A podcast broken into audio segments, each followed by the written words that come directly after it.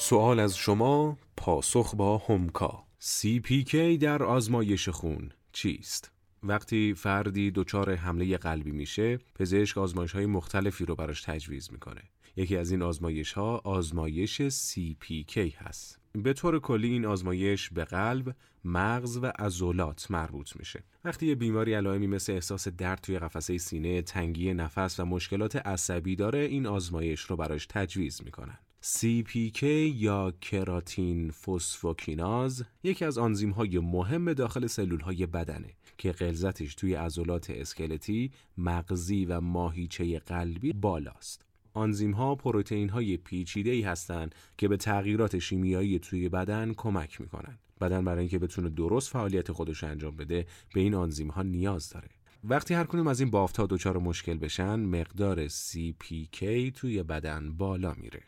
با آزمایش تشخیص این آنزیم می‌تونیم مقدارش رو توی بدنمون اندازه گیری بکنیم. این آزمایش برای تشخیص حمله قلبی و بررسی مقدار آسیب بافت قلب یا ماهیچه انجام میشه. با انجام این آزمایش پزشک می‌تونه محل آسیب توی بدن بیمار رو تشخیص بده. اگر آسیب وارد شده به هر کدوم از سلول های عضلانی شدید باشه، حداقل 6 ساعت بعد CPK به بیشترین مقدار خودش می‌رسه. اما توی آسیب های نچندان شدید حدوداً 18 ساعت طول می‌کشه تا مقدار این آنزیم توی خون افزایش پیدا بکنه و طی دو تا سه روز به حالت نرمال خودش برمیگرده. همچنین این آزمایش بررسی می‌کنه که آیا بدن بیمار حامل ژن دیستروفی ازولانی هست یا نه دیستروفی ازولانی بیماریه که به مرور زمان باعث ضعف و تحلیل ماهیچه ها میشه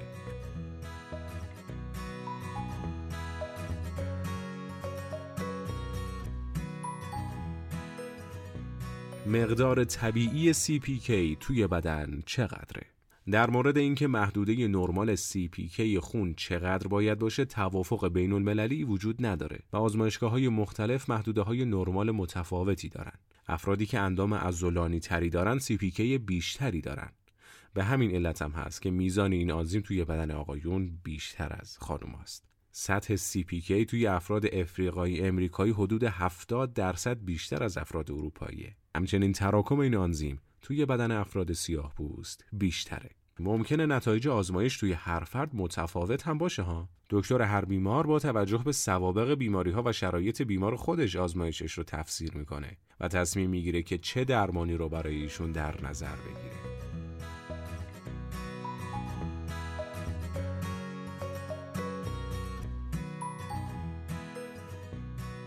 بالا و پایین بودن CPK توی آزمایش خون چه نشانه ای داره؟ سطوح بالای CPK نشون دهنده مشکلات و بیماری های ماهیچه ای هستند. بعضی از شرایط و بیماری ها مثل پروپرانولول، لیدوکاین، مورفین، کودئین، آسپرین و حتی دگزامتازون مواد مخدر مثل کوکائین و الکل، کمکاری یا پرکاری تیروئید، چاقی، دیابت، بعضی از بیماری های خود ایمن مثل لوپوس و آرتریت روماتوئید، ورزش سنگین، جراحی و حتی تزریق عضلانی مثل واکسن می‌تونن باعث افزایش سطح CPK توی بدن بشن.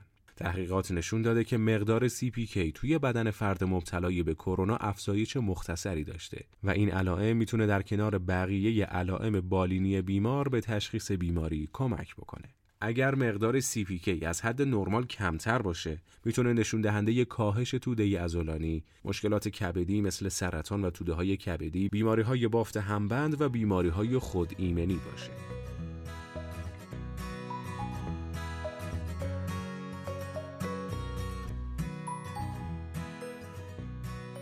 سطح CPK رو توی بدنمون چطوری باید کاهش بدیم؟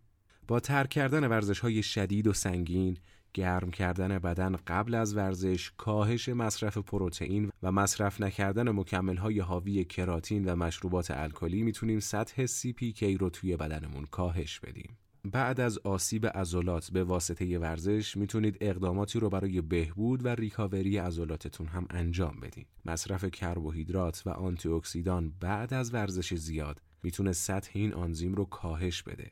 همچنین ماساژ بعد از ورزش هم می‌تونه سطح CPK رو کم کنه. بر...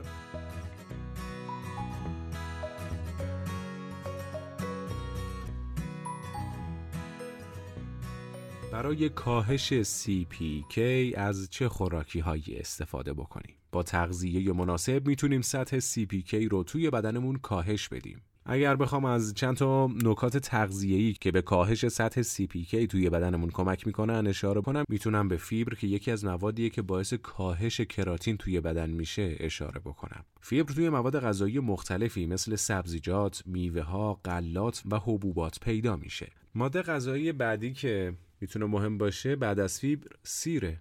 سیر باعث کاهش کلسترول و کراتین توی بدن میشه. همچنین ویتامین A و C مصرفشون می‌تونه باعث کاهش سطح کراتین بشه. برای مصرف ویتامین C میشه از پرتقال، لیمو، توت فرنگی و مکمل ها استفاده کرد. سیب زمینی شیرین هم منبع خوبی برای ویتامین آ هست. منیزیم ماده غذایی بعدی که می‌خوام بهش اشاره بکنم. مصرف منیزیم هم می‌تونه باعث کاهش کراتین بشه. موز، اسفناج، چغندر و کدو سرشار از منیزیم هستند که باید به صورت روزانه مصرف بشن. اسیدهای چرب امگا 3 و امگا 6 هم برای تقویت ماهیچه ها مفیدن و باعث کاهش کراتین میشن. امگا 3 توی مواد غذایی مثل ماهی سالمون، تخم مرغ، شیر، لبنیات، بذر کتان و آجیل ها وجود داره. امگا 6 رو هم میشه از مواد غذایی مثل تخم مرغ، آجیلها، نانهای سبوستار و روغنهای گیاهی دریافت کرد. مکمل کیتوزان مصرف مکمل کیتوزان هم باعث کاهش کراتین میشه.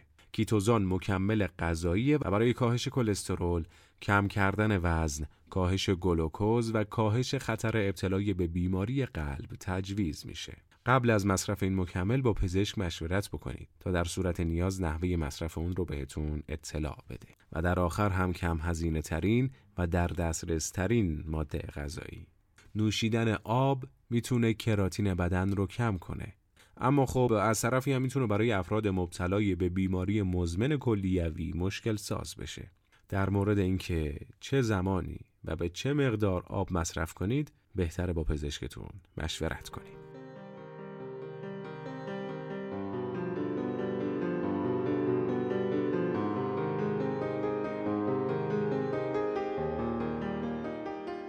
هومکا دستیار مراقبت، درمان و آزمایش در محل.